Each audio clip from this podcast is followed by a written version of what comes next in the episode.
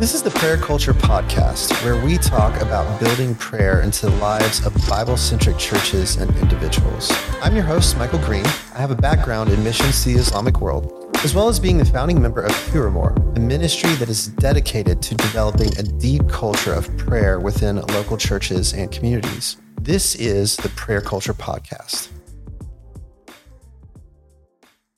As a reminder, the Prayer Culture Podcast is a ministry of two or more, which is a crowd-funded ministry. So if you enjoy this content, please check out our website and giving page listed in the description. Also, when you have a second, hit the like and subscribe button. Hey, everybody. Thanks for coming back to the podcast. So, I've got a special treat today. We have Denny on here. Denny Dillon actually does a ministry in Hazy Hollow, Magnolia. Tell us what you do at Hazy Hollow, real quick. Well, I founded the ministry about 10 years ago and uh, basically, we, my wife and I, resigned our ministry at a church that we planted, and we just felt called to shepherd this community. And so, basically, we're just here to serve what God wants to do to transform the people and the land of this community. That's awesome. So, yeah, we're having a great time. Yeah, it's a great ministry. It's really a poverty stricken community. And right. um, so it's just really cool to see God's bringing people and yeah doing his thing. So we pray for more increase in that for sure. Amen.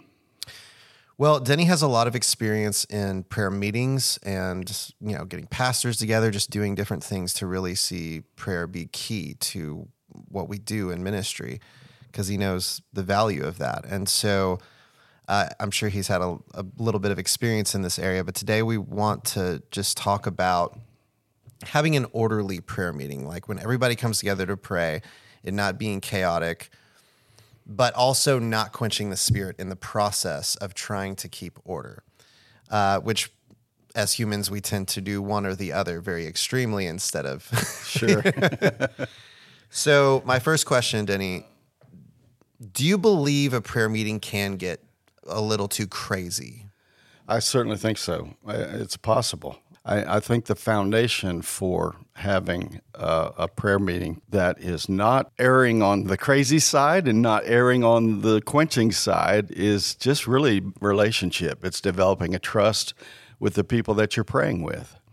And it may it may depend on whether or not it's a prayer meeting involving just your local congregation or it's a prayer for the city involving the church in the city. Then you're going to have people from other tribes other denominations. And so it's a lot more crucial that you are in unity about what takes place in that time of prayer. Not that you want to squelch the move of the Spirit, but at the same time, you want to honor and prefer one another above yourselves, realizing that there are going to be people who don't.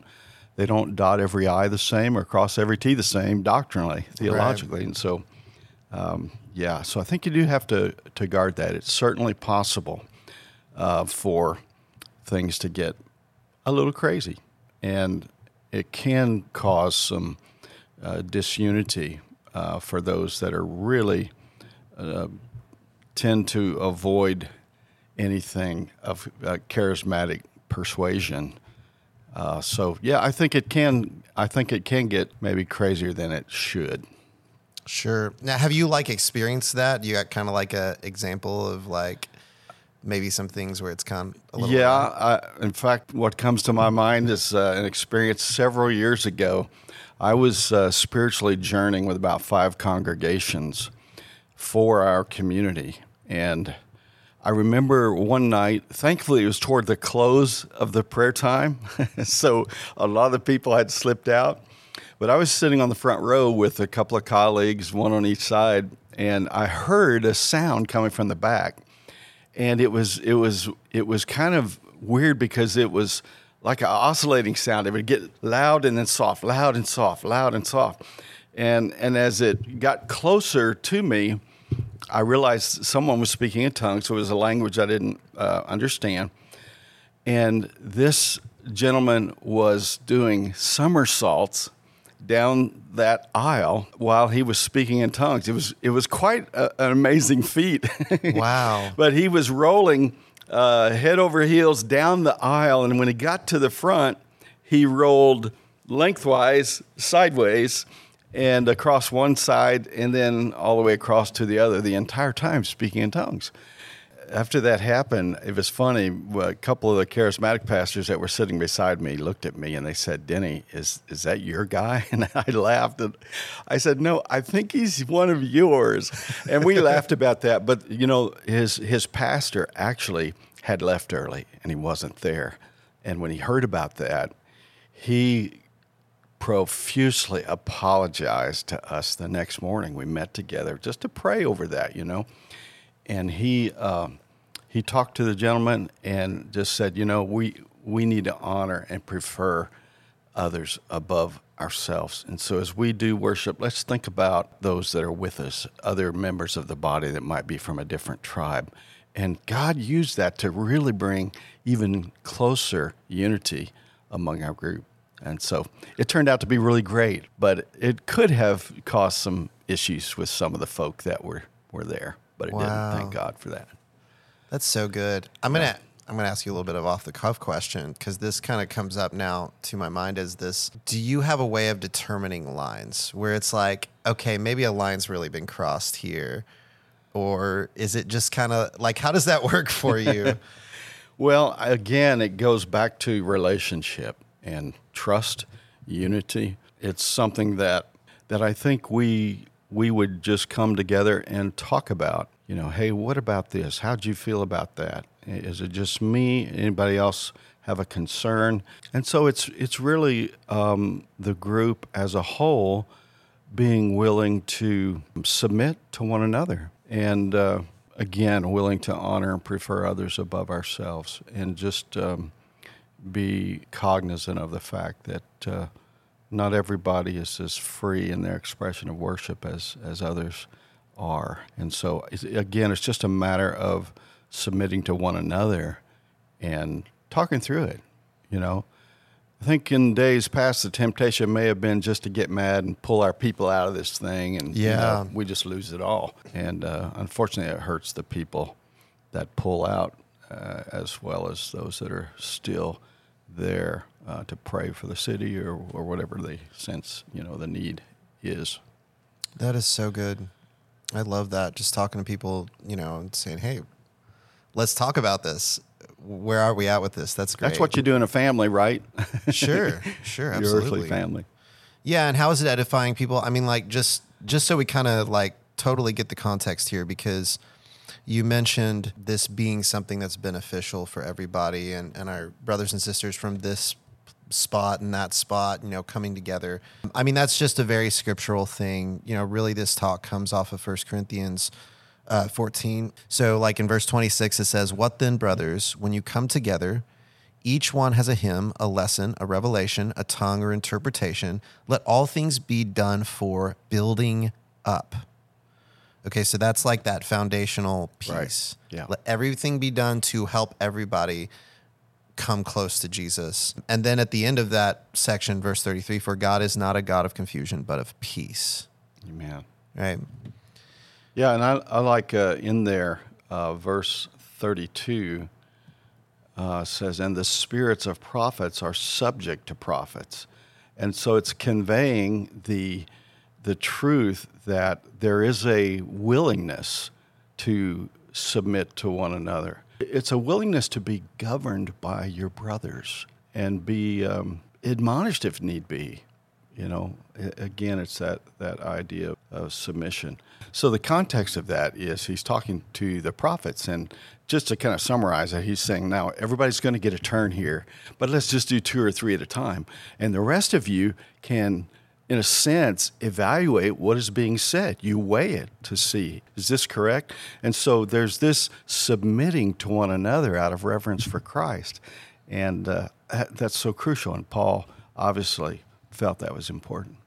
Sure, absolutely. In terms of lines that get crossed, maybe possibly even within a local body. So, you know, let's say you're in a local body. And I, I know the thing is like with the gifts of the Spirit, they're mysterious. And the Bible has a lot, lot of examples, but it, the Spirit also works differently at different times. Like it doesn't always work exactly the same way.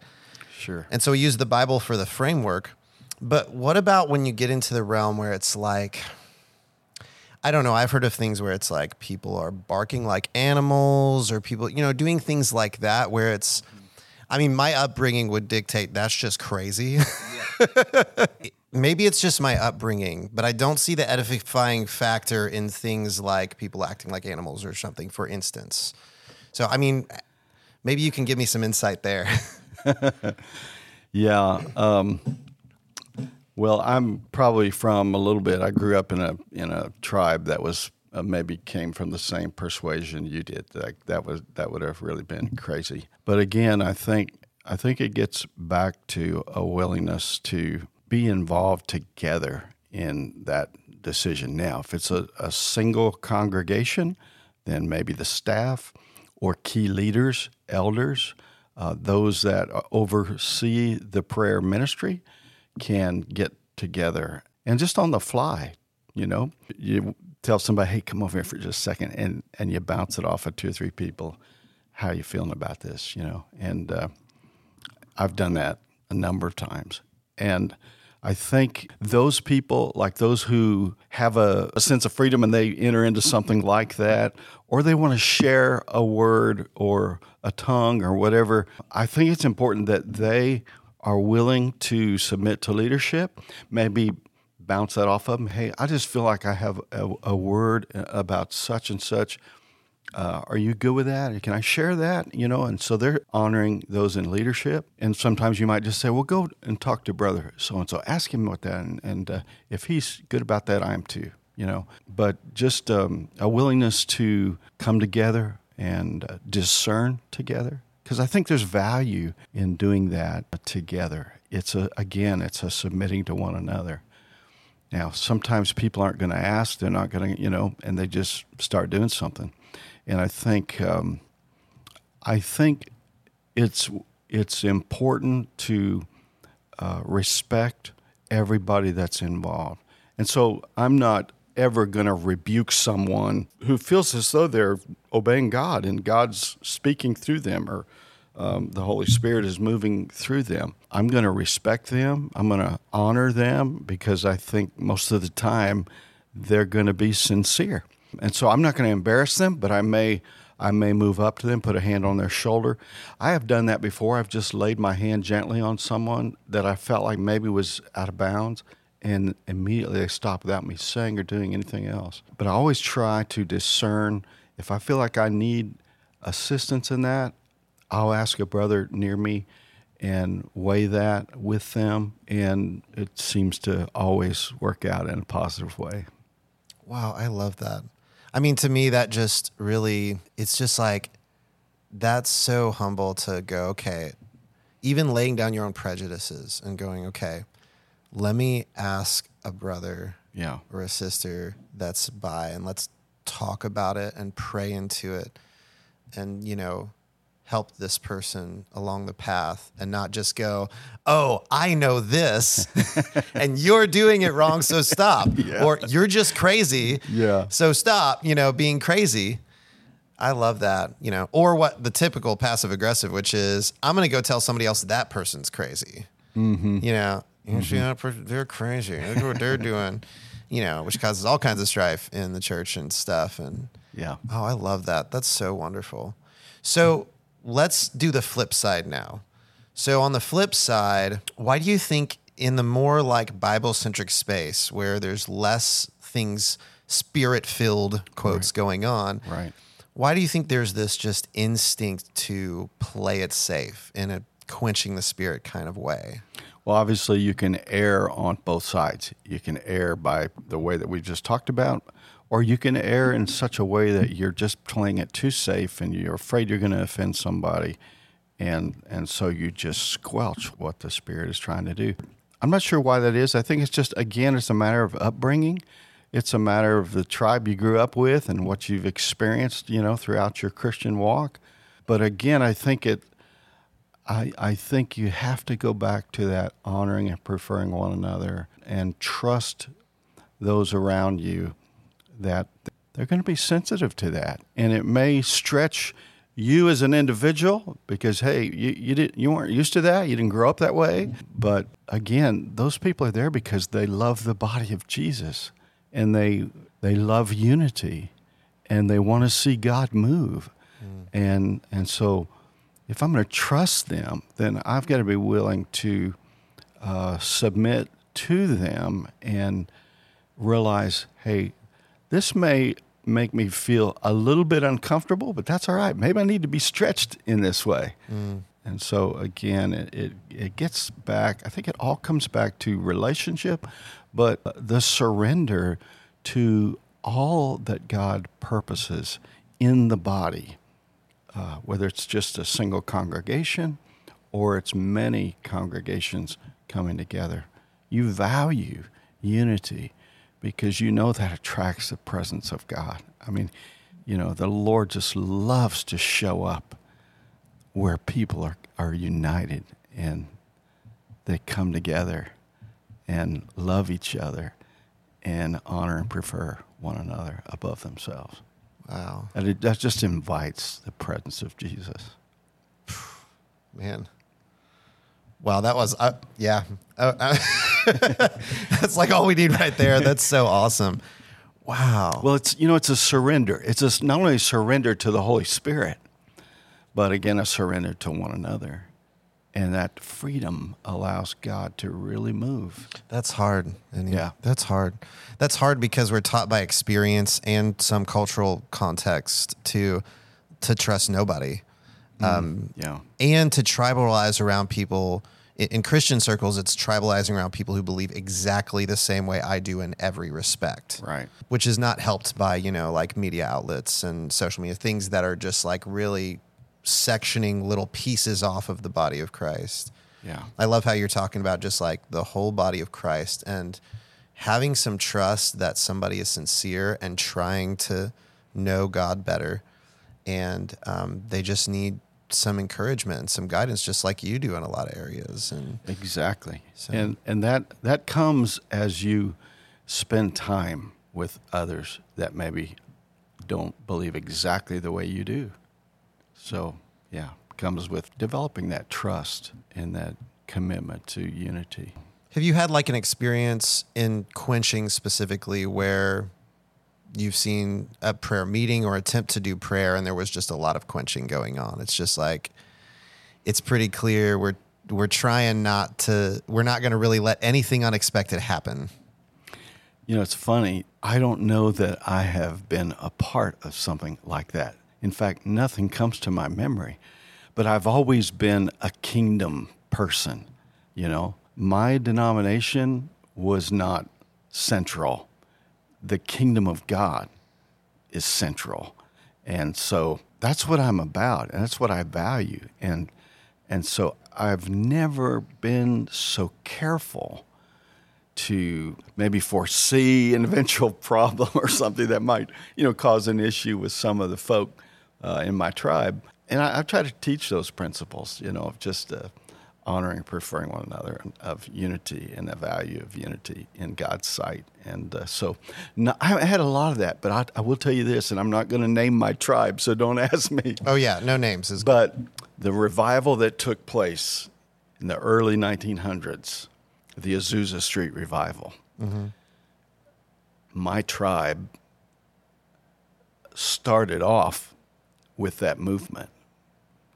And our leadership pulled out because of the quote unquote wildfire. And hindsight is always better than foresight. That was a move of God. And uh, my particular tribe, I think, missed out on that. So I always think about that. yeah. I always think about that. You know, if if uh, I'm involved in, in a prayer movement that may challenge me, may stretch me. And so I'm very careful to try to bring correction that could end up quenching the spirit. Because I think it all just, you know, the spirit, if there's wrongdoing, I think the spirit's going to going to expose that to the right people and bring correction. Yeah. Um, you know, and it'll all just it'll all wash out in the end. It'll all separate out in the end the way the way God wants it. But I think, you know, it's a little bit like the Asbury revival that just took place.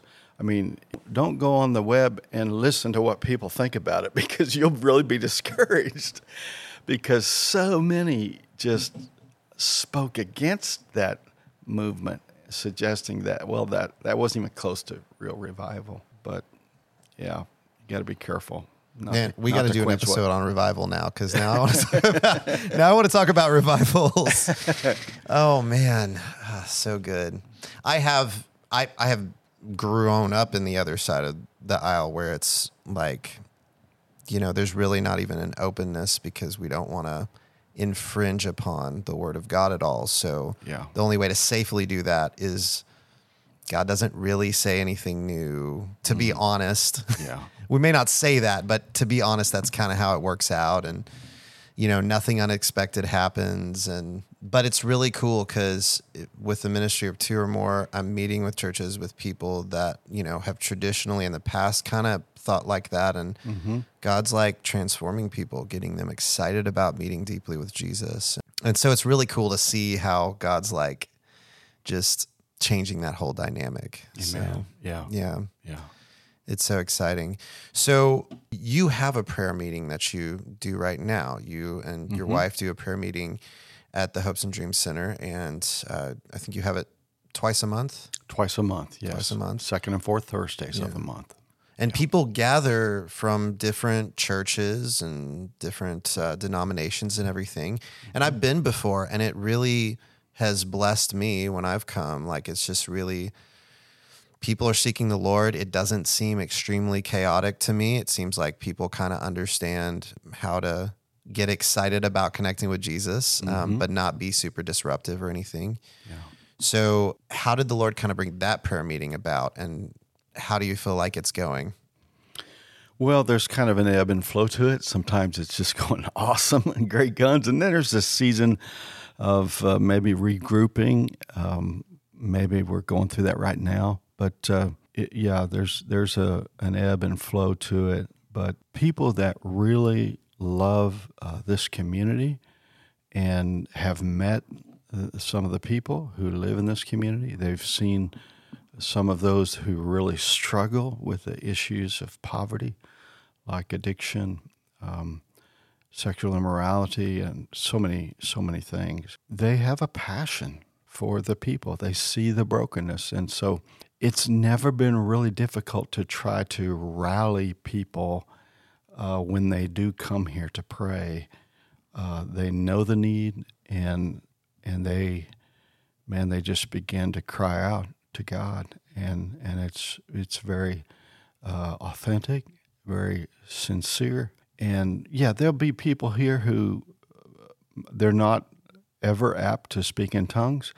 There'll be people who pray in tongues, but those those who pray in tongues, they typically are soft. They're not, you know, kind of in your face. That it's nothing like that. And so, even though there may be people from different walks uh, theologically, they they honor each other and they're committed to crying out to God for a broken community. Plus, it really helps when you sense almost every time you come in this place, there's just a sense of God's closeness, a sense of His presence that's very tangible. And so there's there is a, a, a sense of purpose in, in our prayers that transcends what somebody might believe about how they pray or how they shouldn't pray it's a little hard to describe. Uh, even in the the worship, uh, there's just a, a sense of unity, and I don't really have to. I don't have to give instructions. You know, there may be on occasion because I'm aware of something that's taking place in the community, and I might bring that to light.